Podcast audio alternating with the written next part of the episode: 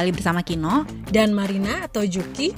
Hari ini adalah episode terakhir bulan Desember yang sekaligus menutup proyek 365 hari suara semut kita di tahun 2023 ini. Di mana kami dari komunitas Semut Merah Kaizen berbagi satu episode siniar setiap harinya. Wow! Mantap banget kan? Artinya nih ada 365 episode yang tayang di tahun ini dan seperti di bulan Juni lalu, hari ini kami berdua ingin kelas balik ke beberapa episode seru yang tayang di semester 2 365 hari suara semut ini. Jadi kita akan melihat episode pilihan para produser bulanan mulai dari bulan Juli hingga Desember ini. Setelah itu, kami berdua sebagai juru kunci semester 2 Project 365 Hari Suara Semut ini akan memilih satu episode pilihan dari episode-episode pilihan itu. Dan tentunya yang terpilih akan dapat hadiah dong. Yeay! Oh ya, kita juga akan ngobrol-ngobrol dikit soal project tahun ini yang benar-benar menumpahkan darah, keringat, dan air mata. Dan berbagi pengumuman tentang tahun depan kita mau ngapain nih di senior SMK. Jadi dengerin kita berdua sampai selesai ya.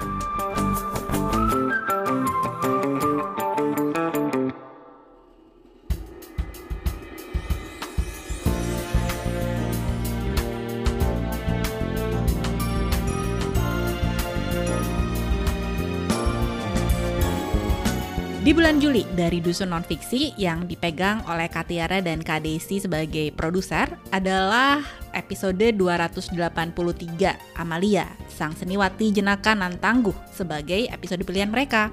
Menurut para produser, cerita Semut Karingka yang dibawakan oleh Semut Tami berjalan seperti salah satu adegan di film. Suara yang jelas, alur yang runut, dan background musik pun mendukung. Kesenian, keceriaan, dan senda gurau mamik dihadapkan dengan pahitnya kenyataan bagaimana ia menyampingkan perasaannya sendiri demi tujuan yang lebih besar. Cara ia untuk bangkit dan mengalihkan semua rasa sakit dengan melakukan kegiatan positif yang disenangi. Ini adalah sebuah sumber inspirasi dalam mengarungi pasang surut kehidupan. Bulan Agustus dari klub nonton, ada Kak Winda nih sebagai produsernya yang memilih episode favorit di episode ke-312 yaitu review serial yang hilang dalam cinta 7 hal menarik serial drama fantasi unik. Nah, episode ini mengulas sebuah serial yang ide ceritanya tidak biasa dan diperkuat oleh jajaran pemeran yang solid. Semut Rizky mengupas layer demi layer sisi menarik serial ini, sehingga membuat pendengar akan penasaran untuk menyaksikan dan menamatkannya. Dari segi teknis, vokal talent tersaji stabil dan tidak tertutupi kekuatannya oleh background music – Penyampaiannya pun nggak membuat pendengar bosan karena nggak terdengar monoton. Di bulan September dari Dusun Siniar yang dipegang oleh aku sendiri dan juga Kak Riri sebagai produser. Untuk ini biar nggak bias nih, aku minta Kak Riri untuk memilih dan beliau memilih dua episode sebagai episode favorit. Yang pertama adalah episode 346 Enaknya Nulis Berdua oleh Kanindi. Katanya dari sisi konten ini menarik karena kan ini cerita mengenai serunya nulis berdua selama 3 tahun. Cara berceritanya juga asyik, runut, tapi natural banget monolognya mengalir lancar, nggak kayak baca skrip. Kata ibu produser Ri, dia pengen bisa banget nih cerita kayak Kanindi pas rekaman berikutnya. Kemudian ada episode 350, perkenalkan aku Marina, orang yang ada di sini. wow, ada. Nah, kalau ini kata Kari sebagai ibu produser itu karena doi merasa relate banget nih sama cerita dirimu nih. Mulai dari konsep kaizen yang diterapkan di dusun siniar, berusaha supaya bisa olahraga teratur dan juga mengatur waktu. Kata kuncinya sedikit aja kita mulai dulu lalu sedikit-sedikit diselesaikan. Yuk,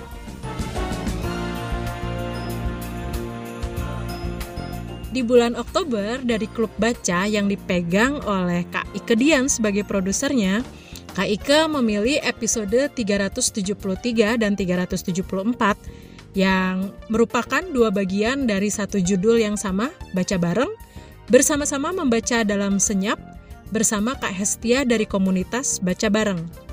Nah, di obrolan ini ada Semut Endi dan Kak Hestia yang merupakan inisiator komunitas Baca Bareng dan Duta Baca DKI 2023 yang obrolannya sangat menarik dan seru.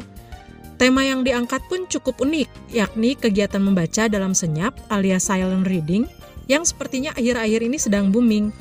Nah, ibu produser Ikedian suka banget sama cara Semut Endi memandu obrolan di episode ini. santai, nggak terlalu kaku, ditambah karakter Kak Hestia yang ceria. Bikin obrolannya jadi tambah seru. Jadi pengen punya silent book club juga nih, seperti baca bareng.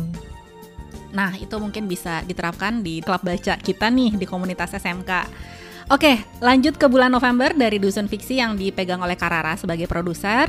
Beliau memilih, uh, wah cukup banyak nih, tapi sebenarnya dua sih. Uh, yang pertama adalah episode 396 tentang tips swasunting uh, yang dibawakan dan ditulis oleh Kak Jia. Katanya dari segi audio ini enak banget kualitas dan juga cara penyampaian Kajia. Mungkin karena disuarakan sendiri ya tulisannya jadi lebih sampai pesannya. Dari segi konten ini juga bermanfaat dan dibutuhin banget. Jadi suka banget deh gitu. Nah, kemudian yang kedua adalah episode 411 sampai 413 cerpen fiksi mini I'll Be Home for Dinner yang ditulis dan dibacakan langsung oleh penulisnya yaitu Kak Winda. Ceritanya unik, cara menceritakan juga enak didengarkan dan gak kaku gitu. Nah, sebagai penutup di bulan Desember ada dusun puisi lagi nih yang tampil dan kebetulan dipegang oleh aku sendiri sebagai produser. Di bulan ini, kami juga berpartisipasi dalam tantangan 30 hari bersuara yang diadakan oleh komunitas The Podcasters Indonesia. Sebenarnya di bulan Desember ini ada banyak puisi yang bagus-bagus loh. Aku ingin memilih tiga episode favorit karena kualitas rekaman dari talentnya bagus, diedit dengan bagus juga oleh editornya dan background musiknya pas dengan puisinya.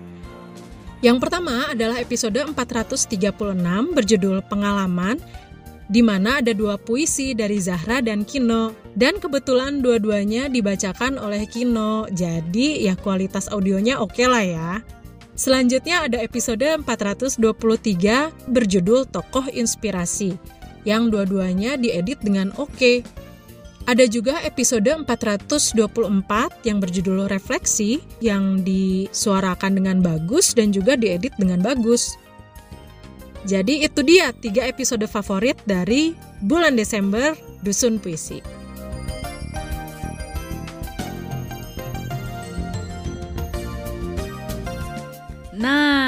Sekarang waktunya kami berdua untuk milih nih. Setelah mendengarkan semua yang masuk nominasi ini, banyak ya yang masuk nominasi. Kita sepakat nih bahwa ada tiga yang paling kita suka, yaitu yang pertama episode 346 dari Nindi, kemudian ada 350 perkenalkan aku Marina oh, oleh kamu Marina. Dan episode 436 ini adalah episode puisi dengan topik pengalaman yang karyanya dibuat oleh Zara dan Kino dan dibacakan oleh Kino. Nah, biar adil nggak ada lo dan nggak ada gue nya Marina. Maka kita berdua sepakat bahwa episode teroke dari episode-episode yang paling oke ini adalah episode 346 enaknya nulis berdua oleh Nindi. Yeay! selamat ya Nindi. Coba-coba kita kupas dulu. Kenapa nih suka episode yang ini? Kalau aku sih ya, karena kan Nindi tuh bawainnya enak banget ngalir banget suaranya serta kontennya juga oke okay ya untuk tips-tips untuk menulis berdua dan dia tuh neranginnya daging banget, langsung ke teknis banget. Selain itu, background musiknya juga bikin kita yang ngedengerinnya nggak jadi ngantuk. Iya, sepakat sih. Udah gitu, ya memang ya cocok disebut sebagai podcaster kawakan. Walaupun dia sendiri nggak pede.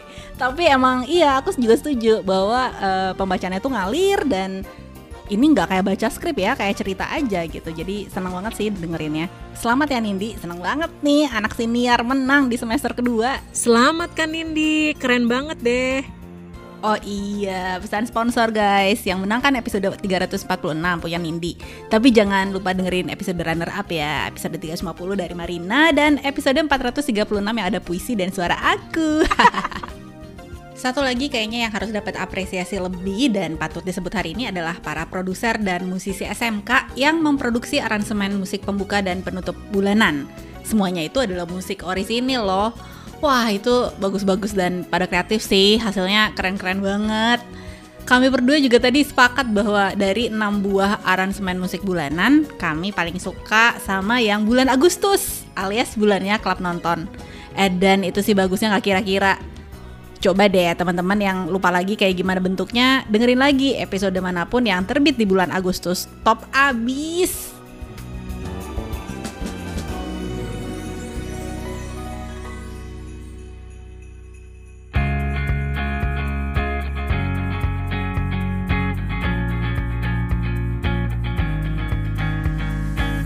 Itu tadi pengumuman pemenang episode favorit di semester 2 Project 365 Hari Suara Semut. Kita masuk ke bagian berikutnya dari episode terakhir tahun ini yaitu bagian refleksi dong. Mari kita refleksi tentang project ini nih. Coba Juki, lu dulu deh. Kalau buat gua tuh sebenarnya ini kan mulanya mengusulkan biar ada kerjaan ya anak-anak senior yang lagi segambreng itu biar nggak bengong kerjanya cuma beberapa bulan sekali kalau kita tayangnya seperti biasa reguler. Soalnya berdasarkan pengalaman, kalau nggak ada aktivitas nih, ngilangnya pasti lebih gampang juga. Nggak disangka nih idenya disambut Bukadus, ibu kita, Kino, dan malah banyak yang setuju. Gak nyangka juga beneran bisa nyampe di episode terakhir ini tanpa bolong satu hari pun. Dari proyek ini juga gue ngeliat banyak teman-teman SMK yang baru nyoba nih buat ikut di episode dari 365 hari suara semut tapi jadi terpacu nih berkarya lebih lagi dan jadi lebih pede mensuarakan karyanya. Karena ada yang sebelumnya nggak pede nih, dengar hasil karyanya, waduh oke okay juga nih ya dibuat dalam media suara, dan dia jadi lebih pede loh untuk merekam suara dan menyuarakan karyanya dalam bentuk audio. Selain itu, kalau lesson learned-nya buat gua, yang pertama kayak semut ya. Kalau misalnya bisa dibagi-bagi dikit-dikit nih, ternyata kerjaannya bisa loh bisa jadi sesuatu yang besar seperti ini dan 365 Hari Suara Semut ini juga buat gue merupakan proyek gotong royong seluruh anak SMK. Karena walaupun dusun siniar yang jadi penjaga gawang, tapi kontennya kan sebenarnya yang bikin dusun-dusun lain ya di proyek ini. Kita punya dusun fiksi, non-fiksi, puisi, ada klub nonton, ada klub baca juga. Jadi semuanya terlibat banget nih buat mensukseskan 365 hari suara semut ini. Yang pasti sih Gue seneng banget ya bisa jadi bagian proyek ini dan bangga sekali dengan semua orang yang terlibat di proyek ini. Terima kasih loh teman-teman. Iya, terima kasih banget. Aku juga wow banget deh ini ambisi pribadi gini yang terwujud di senior komunitas. Nggak nyangka banget komitmen teman-teman semua. Amazing lah pokoknya.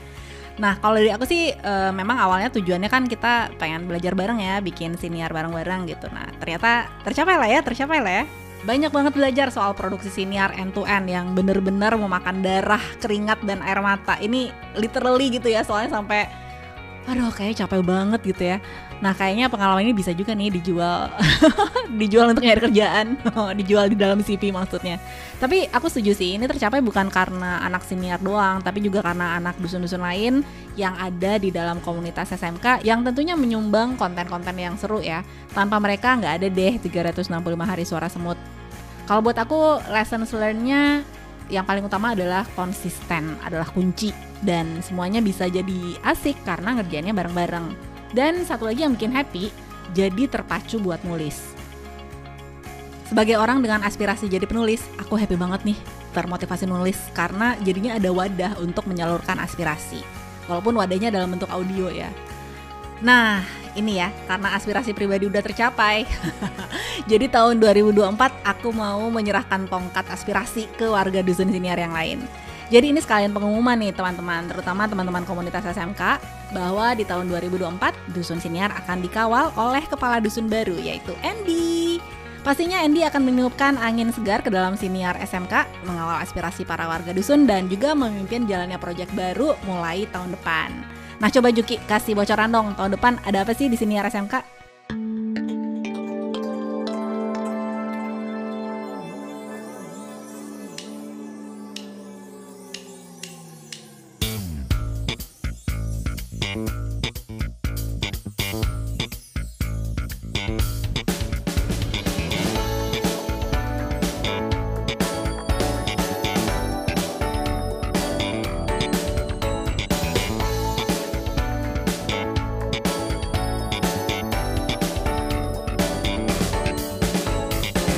Nah, seperti biasanya, setiap tahunnya selalu ada tantangan baru dong yang diciptakan sendiri oleh warga dusun siniar. Karena nggak seru, Bo, kalau nggak ada tantangan. Biar nggak bosen dong. Tahun depan, selain episode reguler, akan ada persembahan baru dari Siniar Semut Merah Kaizen, yaitu sebuah original audio dokumenter dan empat original audio drama. Ihi! Tepuk tangan! Tepuk tangan!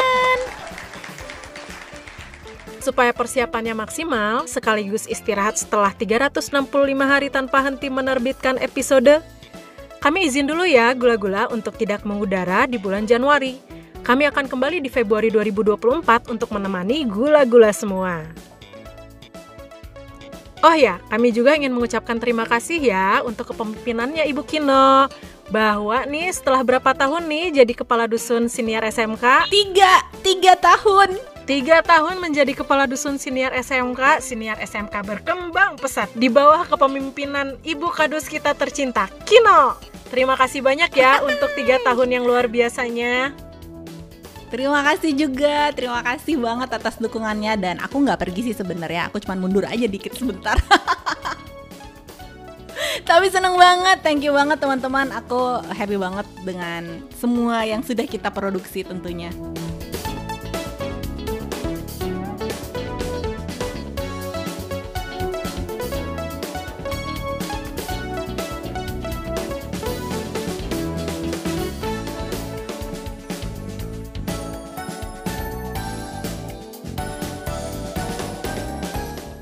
Ah, hey, seru banget episode hari ini. Lama ya.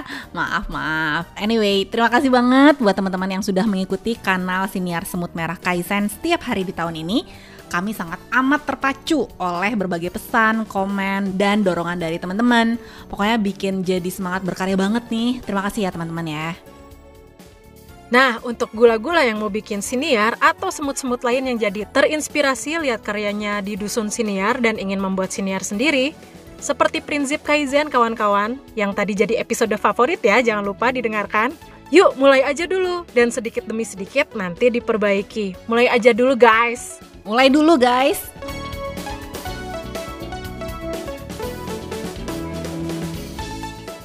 Baiklah, dengan demikian kami berdua undur diri. Saya Marina atau Juki.